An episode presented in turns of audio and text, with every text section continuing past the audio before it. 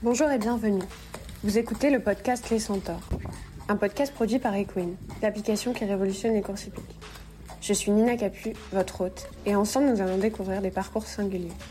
Des parcours d'hommes et de femmes habités par une passion commune et animés par des émotions fortes. Leur moteur, le cheval et les courses. Ils débutent leur journée vers quatre heures trente. Les chevaux hennissent à l'écurie. Ils sont heureux de les retrouver. Et quand ensuite sur la piste ils ne font plus qu'un, il y a quelque chose de magique qui s'opère. C'est comme s'ils avaient fusionné au point de devenir un centaure.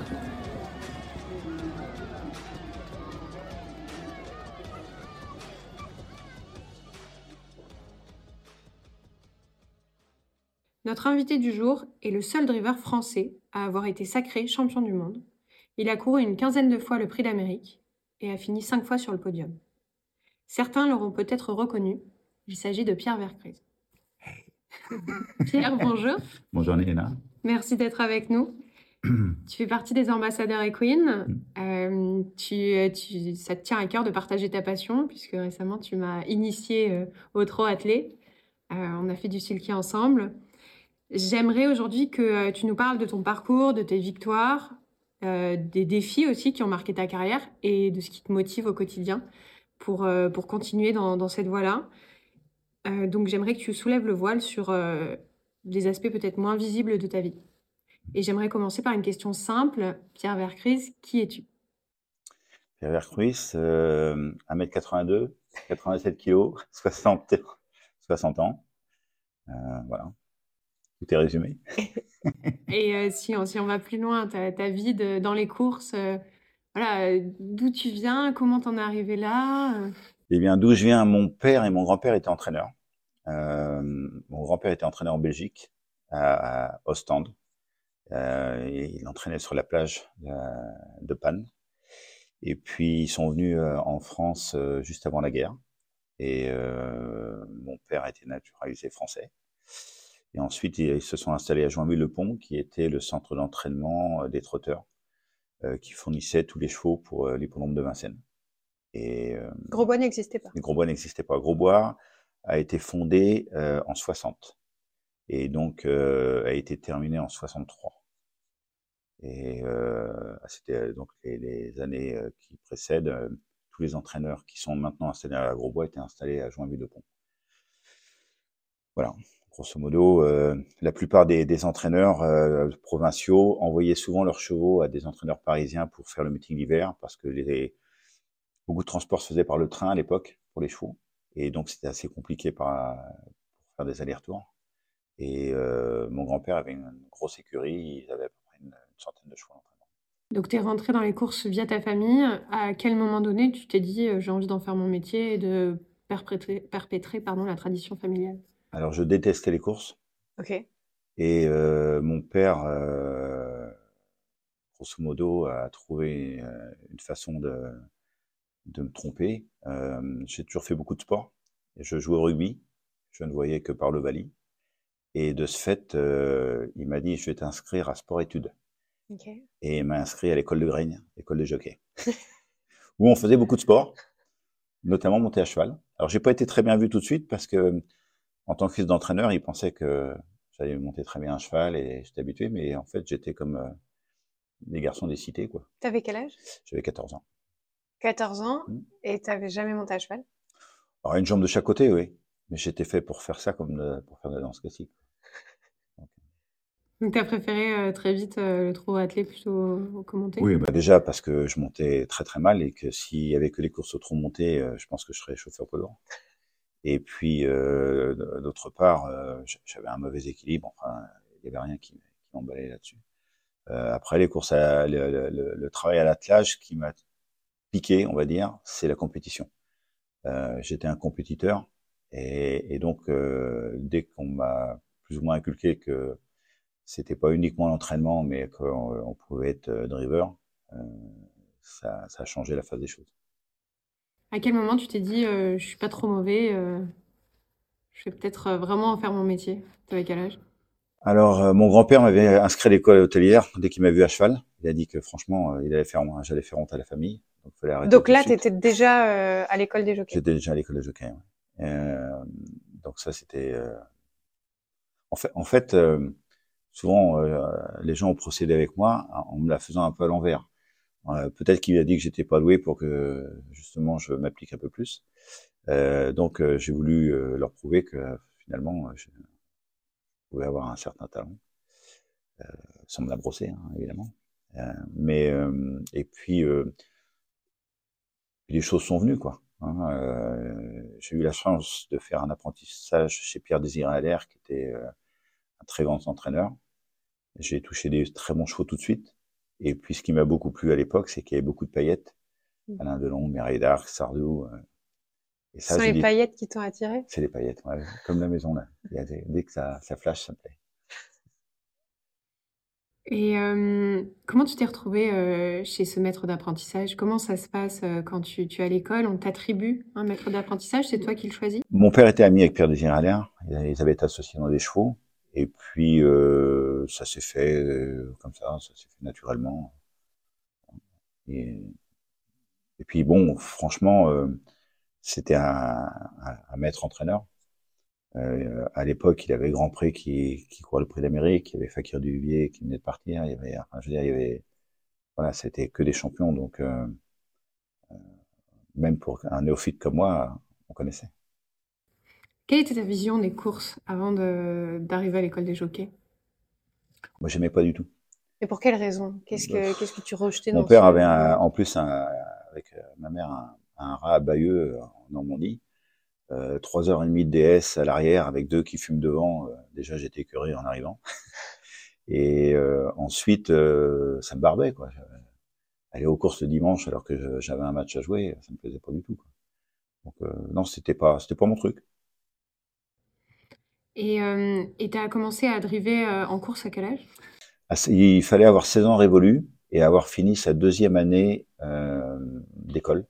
Donc, euh, j'ai dû débuter euh, en juin euh, de mes seize ans. Parce que je suis né en janvier, donc euh, j'avais l'âge, mais euh, l'école n'était pas... Le, le règlement euh, imposait euh, six mois de plus, et puis euh, voilà. C'était quoi les sensations quand tu as débuté? euh, Je me suis vite aperçu qu'il fallait mettre son réveil à l'heure, parce que trois minutes, ça va très vite, et euh, la course était finie que euh, je ne m'étais pas aperçu. Là, je me suis dit que peut-être il avait raison, j'aurais dû faire autre chose. Et tu as quand même continué? Oui, parce que parce qu'à ce moment-là, mon père avait des gros problèmes. Euh, il est, il pouvait plus exercer sa profession, on va dire. Et euh, je me suis retrouvé dans une situation où il a fallu me grandir très très vite. Et, euh, et de ce fait, euh, quand on est euh, au pied du mur... C'était euh, les seules cartes que tu avais en main. Voilà. Euh, est-ce qu'il y a une personne qui a marqué ta vie, ou ta carrière plutôt, de, dans les courses? Eh ben, le, mon maître, enfin Pierre-Désiré Allaire, c'est quelqu'un qui m'avait. C'est vraiment euh, la personne qui, qui était un maître entraîneur, un très grand commerçant. Il avait, comment je dirais, euh, su à, à, amener au monde des courses cette clientèle que tout le monde rêve de rencontrer. Je veux dire, Delon. Euh... Tu l'as rencontré? Je l'ai vu dans la cour. Moi, j'avais quatorze ans, euh, j'étais lad. Et euh, en plus, je m'occupais de, de deux chevaux euh, qui appartenaient à Mireille Darc, qui s'appelaient Glouglou et Grandier. Alors, je m'en rappelle. Hein. Évidemment, quand Mireille Darc elle est arrivée avec son manteau de fourrure, moi, je me l'imaginais avec sa robe euh, que tout le monde connaît, euh, comme Tex Avery. Hein. J'ai la langue. Elle... euh, non, voilà. C'est... Et puis, ça avait, euh, voilà, ça avait une prestance. Quoi. Il y avait Sardou, il est venu, il avait un cheval qui s'appelait Héros de Mai. Bon, quand... On a cet âge-là, euh, qu'on, qu'on... c'était des stars. Hein. Enfin, c'est toujours des stars. Ça te faisait rêver d'une certaine manière, en fait. Bah, en fait, ça m'a, ça m'a conforté dans le fait que c'était vraiment ce que je voulais faire et que. De côtoyer les stars ou d'être dans les chevaux? Les deux, mon capitaine. Et mais que pour les côtoyer, il fallait que je sois bon dans une certaine discipline et vu que j'avais arrêté le rugby, ça pouvait être que dans les chevaux. Est-ce qu'il y a un cheval qui a marqué ta carrière? Oui, mais c'est un cheval qui, en fait, n'a pas fait carrière chez moi au départ. Il a, il a fait carrière en France, il s'appelle Lançon. Et il était chez Ali Abbas. Et euh, euh, je suis installé aux États-Unis et euh, je reviens en France. Et euh, je sors dans une boîte de nuit parisienne, très connue à l'époque. Et après avoir bu une certaine quantité d'alcool avec euh, le propriétaire du cheval, qui lui venait d'être cinquième du Prix d'Amérique, mais qui n'avait euh, pas une très grande origine et euh, qui ne plaisait pas du tout aux éleveurs. Euh, j'ai réussi à convaincre son propriétaire de m'envoyer le cheval aux États-Unis pour faire carrière là-bas. Et ce cheval m'a permis de gagner dans deux, trois États. Et aux États-Unis, quand on bat un record de, d'une piste, euh, chronomètrement parlant, euh, on est considéré comme champion. Okay. Parce que les Ricains, ils, ils sont très à, très à cheval là-dessus. Et le cheval, j'ai battu un record qui était vieux de soixante-dix ans sur okay. les pronos de Freehold. J'ai fait la première page et, et après, grâce à cette euh, performance, Euh, à l'époque, il y avait une, une grosse épreuve, enfin, il y avait deux grosses épreuves aux États-Unis qui s'appelaient, euh, euh, enfin, un, un championnat du monde mais pour chevaux, où était invité, qui était à Roosevelt Tressway, où, où tous les grands champions, il y a du gazo et tout, ont tous gagné. Et euh, il y avait toujours deux chevaux français, euh, un Norvégien, un Finlandais. Enfin, il y, il y avait. Euh, c'était international. C'était international. Ouais, c'était un, vraiment les meilleurs chevaux de chaque pays qui étaient invités. Et euh, aux États-Unis, il y a un, il y a un système euh, qui s'appelle le also eligible, c'est-à-dire que si vous avez un cheval qui est déclaré partant, mais qui dans les quarante-huit heures euh, précédant l'épreuve connaît un, un souci et ne peut pas euh, courir, euh, il y a une liste de remplaçants. Il y a toujours deux remplaçants, parce que comme ce sont des courses de peu de partants, ils ne peuvent pas se permettre de courir à, à quatre ou cinq. Et donc, euh, je m'étais débrouillé pour être also eligible, vu que j'avais cette carte de visite avec un cheval qui venait de battre un record. Et la chance m'a souri parce que hum, il y a eu un cheval français qui était tombé boiteux. Et je l'ai remplacé et j'ai fini deuxième de cette épreuve-là qui était euh, pour moi un rêve, qui était la, cette épreuve s'appelait la Challenge Cup. Et, euh, fin de l'histoire était moins brillante, le cheval s'est accidenté. On a réussi à le sauver. Il y a un, un une clinique aux États-Unis en Pennsylvanie, à, dans la banlieue de Philadelphie, qui s'appelle euh, New Bolton Center, qui est très à la pointe de toutes les nouvelles technologies euh, pour opérer les chevaux. Et le cheval, en fait, avait euh, la, la suite à une chute euh, dans le nez tournant, avait le, le, le, le, le pâturon qui était euh, parti en miettes. Et euh, normalement, euh, il y a la sentence, c'est euh,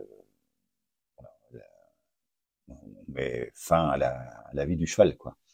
Et euh, on a, je suis tombé sur un, un gars qui m'a dit la seule chance que tu as de sauver ton cheval, c'est d'appeler New Bolton. On les a appelés en pleine nuit, ils ont répondu tout de suite. On a mis le cheval dans un camion. Alors déjà, le, le vétérinaire sur place a fait un boulot magnifique parce que évidemment, ça saignait, ça de partout, et puis euh, il avait carrément le, le pied dans le sens contraire. On l'a amené au New Bolton.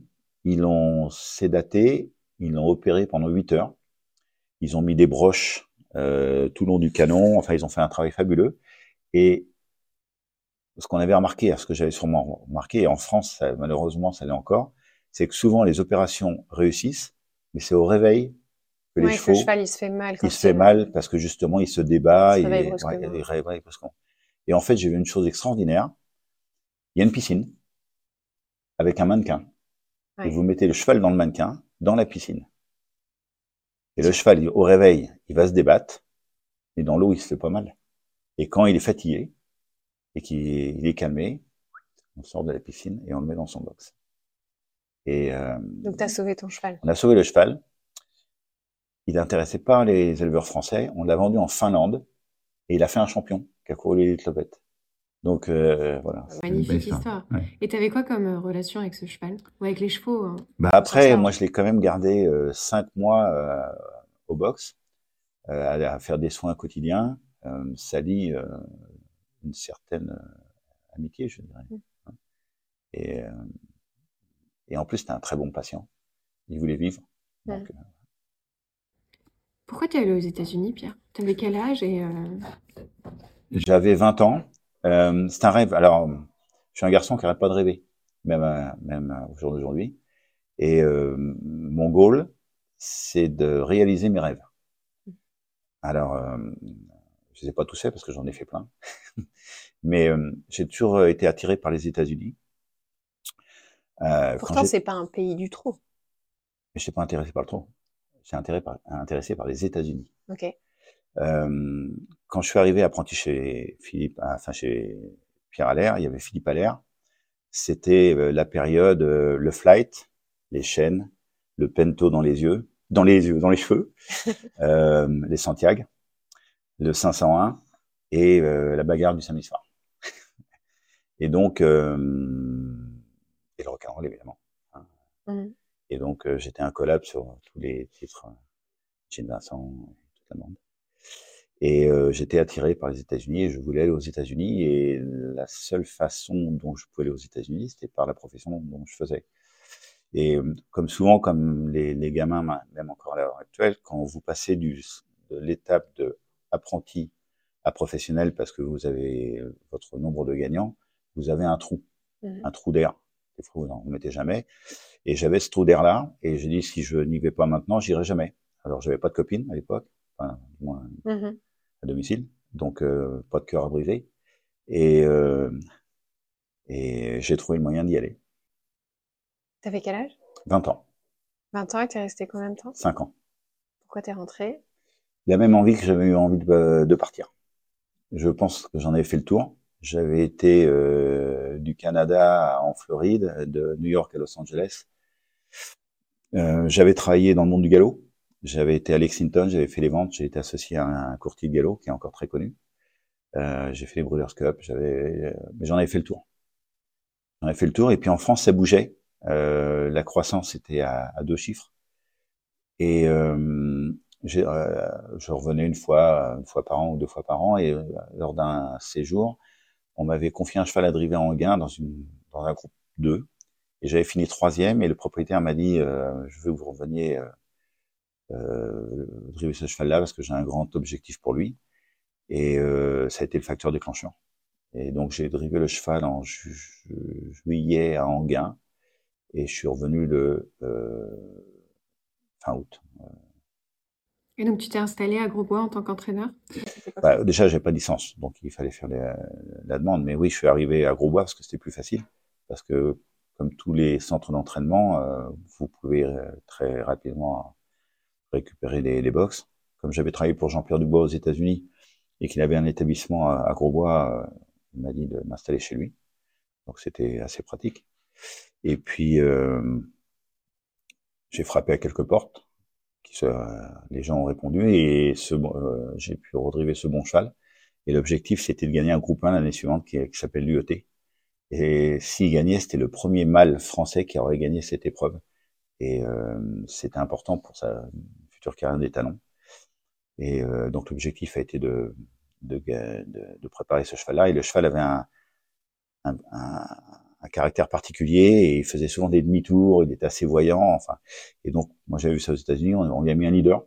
Okay. Et il avait un leader à la promenade, au travail et au huit euh, d'échauffement en course. Vraiment, il avait toujours son sparring partner. Et euh, ça a très bien fonctionné. Et la belle histoire, c'est qu'on a gagné le groupe un, l'U E T l'année suivante. Et euh, voilà.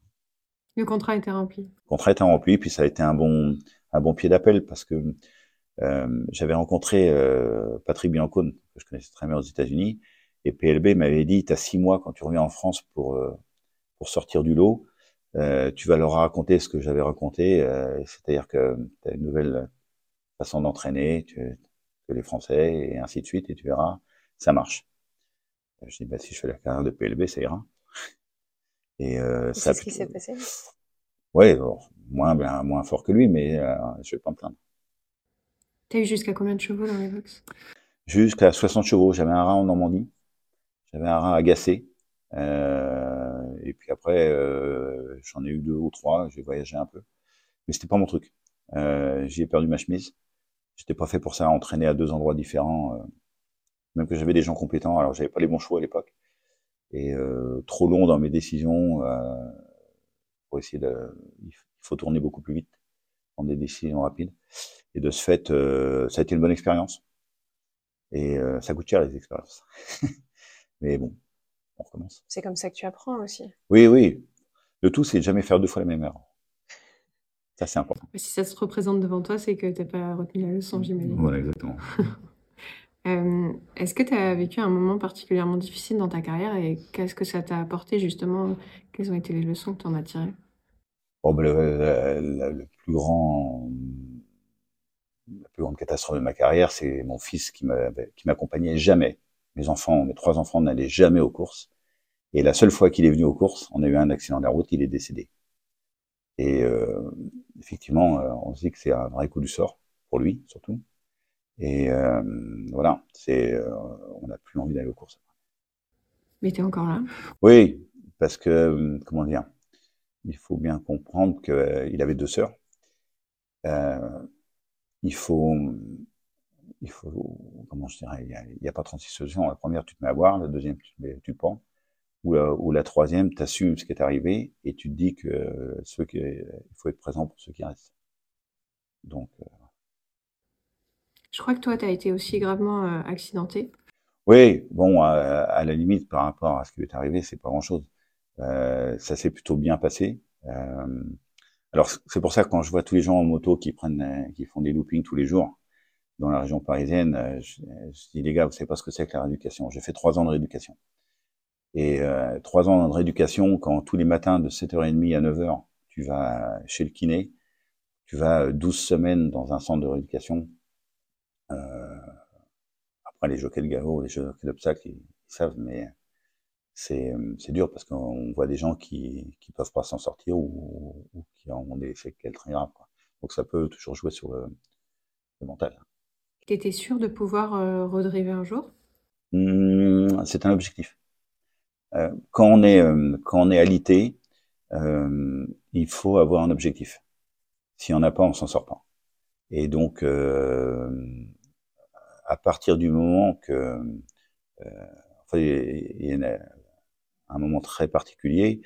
Euh, ma jambe était totalement sectionnée entre le genou et la cheville, et ne tenait que par euh, la viande. Et en fait, euh, euh, le chirurgien qui m'a opéré, il m'a opéré six fois, et, euh, mais a, avant, euh, il m'a dit euh, « il faut que tu bouges un doigt de pied ». Et je regardais mes doigts, mon doigt de pied, et je leur parlais, et il voulait pas bouger. Il m'a dit « si ça bouge pas, il va falloir amputer ». Et au bout de quelques minutes, il y en a un qui a bougé. Mais c'est bon. À quoi tu pensais à ce moment-là ? Ah, c'est, c'est gagné. Et le fait d'être là aujourd'hui, euh, quand tu, tu drives tes chevaux, euh, est-ce que tu, tu penses encore à, à ce moment très dur de, de ta non. vie ? Est-ce que ça te donne de la force ? euh, Tu deviens hypersensible, donc tu es obligé de te blinder. C'est compliqué. Te blinder, c'est aussi euh, une force. Ouais, c'est pas simple. C'est pas simple. Qu'est-ce que tu dirais à des jeunes qui ont envie de, de faire ce métier ? euh, Commencez par le rugby. C'est un métier... Euh, alors moi, la passion, je l'ai découvert. Je l'avais pas au départ. Euh, j'ai trouvé mon... Comment je dirais ? Mon... mon objectif, mon, euh, au fur et à mesure. Euh, donc, je suis peut-être mal placé pour dire euh, aux jeunes... Justement, il y en a plein à, qui ne savent pas oui. où ils vont. Par contre, moi, j'ai, j'ai toujours formé des apprentis, et souvent des jeunes filles, et j'en ai encore deux là. Une qui vient de me quitter après dix ans parce qu'elle vient d'avoir un bébé. Euh, j'en ai une qui monte très très bien à cheval. Elles ne sont pas du milieu. Il y en a une, elle vient de la zone de Créteil, et euh, c'est elle qui s'occupe de tous les soins ici, et, et extraordinaire, elle adore ça. Et l'autre, elle vient d'Alsace, et son père est policier, et ils montent très très bien à cheval, et eux, ils ont vraiment la passion. Et euh, il y en a une qui va faire de la compétition, parce qu'elle est, elle a du talent pour ça, et l'autre qui est, qui est vraiment quelqu'un qui, qui apprécie passer des heures à quatre pattes et à s'occuper des, des soins, et, et donc euh, chacun peut trouver, euh, comment je dirais, euh, son environnement qui lui convient. Même quand on ne sait pas qu'est-ce qu'on veut faire, finalement. Bah après, après, il faut quand même aimer les animaux. Oui. Ça commence par là.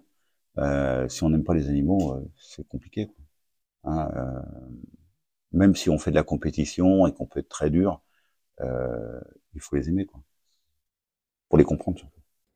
C'est un métier, on dit souvent qu'il il est dur parce que tu es dehors toute la journée, euh, tu même quand il pleut. Ouais, enfin, les gars qui sont sur les, sur les chantiers sont dehors toute la journée, été, hiver, quarante l'été, euh, moins quinze l'hiver, c'est beaucoup plus dur que nous.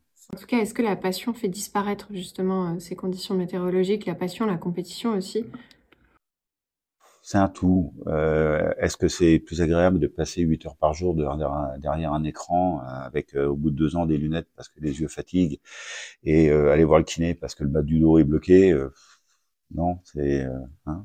Cha- chaque chaque euh, profession, chaque euh, a, a son a ses défauts, quoi. Je veux dire, euh, non, euh, c'est bon, je pense que c'est un métier fabuleux. Au contraire, ça permet euh, un, d'être à l'extérieur, deux, de voyager, parce que les chevaux restent pas sur place, et trois, c'est un, c'est un, c'est un métier de contact, et on rencontre plein de gens de tout milieu, et autour du cheval, il y a, il y a pas de niveau social. Euh, du P D G à, du col blanc au col bleu, c'est les mêmes. Et donc, euh, voilà, c'est, c'est ce qui réunit tout le monde. À, et même dans les tribunaux courses, vous mettez quelqu'un, ils ont un, un pariture pour deux. Il y en a un qui est venu en Rolls et l'autre en métro. Ils vont tous les deux euh, discuter le bout de gras. Quelle est ta vision des courses euh, aujourd'hui et ta vision des courses futures? La vision des courses, tout de suite, elle est compliquée dans le sens que hum, on est dans une transition qui est difficile. Euh, le, les nouvelles technologies ont permis que les gens puissent voir les courses de n'importe où, à n'importe quel moment, à travers le monde. Ça, c'est un plus indéniable. Le revers de la médaille, c'est qu'ils ne se déplacent plus pour aller aux courses. Et en fait, euh, on risque de perdre des gens ou de, on risque euh, également que de nouvelles, euh, je dirais, euh, euh, vocations, enfin euh, plaisirs ne se développent pas parce que les gens vont plus se déplacer. Ça, c'est un, un véritable problème. Et on voit bien, dans toutes les disciplines, les seules journées qui marchent, ce sont les journées à thème, ou les grands week-ends. Le grand week-end de l'obstacle, le grand week-end du trot, le grand euh, le plat, le, euh, et des journées comme euh, le Diane où les, les femmes euh, sont très coquettes, et tout, tout ça, ça apporte quelque chose. Et euh, il faut euh, développer, je pense énormément ça. On sait que tous les jours on ne pourra pas ramener du monde, mais il faut ramener des gens et que ça soit une fête. Et par contre, il faut que, euh, et ça, moi, j'avais déjà travaillé là-dessus quand je faisais partie de la com à la S E C F. C'est, euh, il faut absolument. C'est long entre les courses pour les gens. C'est euh, une fois qu'ils ont joué ou pas joué d'ailleurs, euh, c'est trop long. Il faut d'autres activités entre les deux, euh, quelle qu'elle soit. Que ça soit un chanteur, que ça soit un lâcher de ballon ou les courses de poney, mais il faut parce que le spectacle il dure trop long. Donc que les hippodromes deviennent vraiment des lieux de vie. Exactement. C'est exactement ce qu'il faut recréer pour que les gens. Alors après, on est dans un autre problème, c'est que tout de suite on fait la guerre aux gens qui se déplacent trop pour euh, le bilan carbone, par exemple. Euh, la circulation dans beaucoup d'endroits, dans toutes les grandes métropoles, c'est compliqué. Mais bon, une fois que la transition va se faire, on, on, on a espoir que ça revienne. Quoi. Et euh, comment se situe la France, selon toi, euh, dans l'écosystème international? Alors, niveau, sur les hippodromes, et cetera. Enfin, vraiment, au, au niveau du trot, c'est la discipline que je connais le mieux, bien que je connais bien le galop, mais surtout à, aux États-Unis. Euh, on, on est le pays le plus porteur en Europe. Ça, c'est indéniable. Par contre, on en a beaucoup perdu quand même, suite à, à, au fait, euh, depuis par exemple deux mille douze, euh, tous les sports, il y a des jeux d'argent maintenant. Et on a perdu une partie de notre clientèle. Alors, il y a une nouvelle clientèle qui s'est faite, les jeunes, mais ils jouent sur le football, ils jouent sur le tennis, ils jouent pas sur les courses. Ils connaissent pas assez les courses. Non, c'est trop compliqué. Non. Il faut simplifier euh, la façon de leur apprendre et simplifier les jeux, que ça soit simple. N un, N deux, euh, ce qu'on entend tous les jours sur des radios euh, périphériques, sans ça, on n'arrivera pas à les accrocher. Et comment t'expliques que dans des pays, par exemple, comme la Suède, où il y a beaucoup de courses de trot, euh, le public euh, soit présent quand même? Non, ils ne sont pas présents. Enfin, c'est pareil qu'en France. Présents. Ils sont présents le jour du week-end de l'E T L O P. Okay. Donc, voilà. C'est pareil euh, qu'en France. Moi, moi j'ai découvert l'U E T il y a quatre ans. Euh, je l'ai gagné, c'était une journée d'octobre. Il y avait quatre groupes un dans la réunion, une superbe réunion. Les courses sont tous les vingt ou vingt-cinq minutes. Donc, okay. eux, ils ont commencé à travailler sur le sujet en raccourcissant le, le temps pour pas que les gens s'ennuient. Donc, c'est-à-dire que quand les gens, les chevaux sortent de piste, il y a des échauffements et, les, et hop, la course suivante arrive. Donc, ça va très, très vite. Ça, c'est le modèle américain. Mm-hmm. Euh, la, la, la, la chose suivante, c'est que ils, ils en ont perdu aussi. Euh, il y a les grands événements qui attirent quand et, ils font des choses, mais il n'y a pas tant de gens. Et puis attention, la Suède, c'est douze millions d'habitants. C'est la région parisienne. Mmh. C'est pas beau, c'est pas grand. Euh, qu'est-ce que tu dirais à un néophyte qui hésite à pousser la porte d'un hippodrome? Déjà, il faut lui faire porte ouverte. Comme ça, il n'a pas besoin de les pousser. Et euh, parce que je pense que faire payer euh, cinq euros pour une famille qui vient, euh, plus euh, le hot dog et tout, le gars il a, il a craqué un billet de cinquante, il a pris encore aucun plaisir. Je trouve que c'est c'est trop trop élevé pour euh, pour ça. Euh, et puis euh, là je, je suis retourné à la S E C F, G T U, à, à la Steff même, et euh, je vais retourner à la, la com. C'est la fédération du trot. Oui, je vais retourner à la com et j'estime que par exemple il faut donner des activités pour, il y en a pour toute la famille. Mais pas que dans les journées à thème, mais tout le temps. Que ça devienne, euh, au mieux vous allez au bois de Vincennes, vous allez aux courses à Vincennes.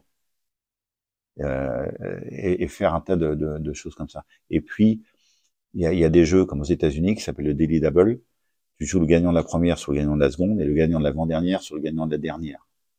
C'est un rapport qui, qui rapporte beaucoup. Et ça tient en haleine les gens. Les mmh. gens, ils veulent rester ou ils viennent de bonne heure. Mmh. Donc euh, voilà, il y a, y, a, y, a, y a pas mal de choses à faire. Et puis surtout, meubler. Mmh. Meubler. Ok. Euh... Merci Pierrot. Plaisir. Merci d'avoir écouté ce nouvel épisode. S'il vous a plu, n'hésitez pas à vous abonner, à laisser une note et à le partager autour de vous pour nous aider à le faire connaître.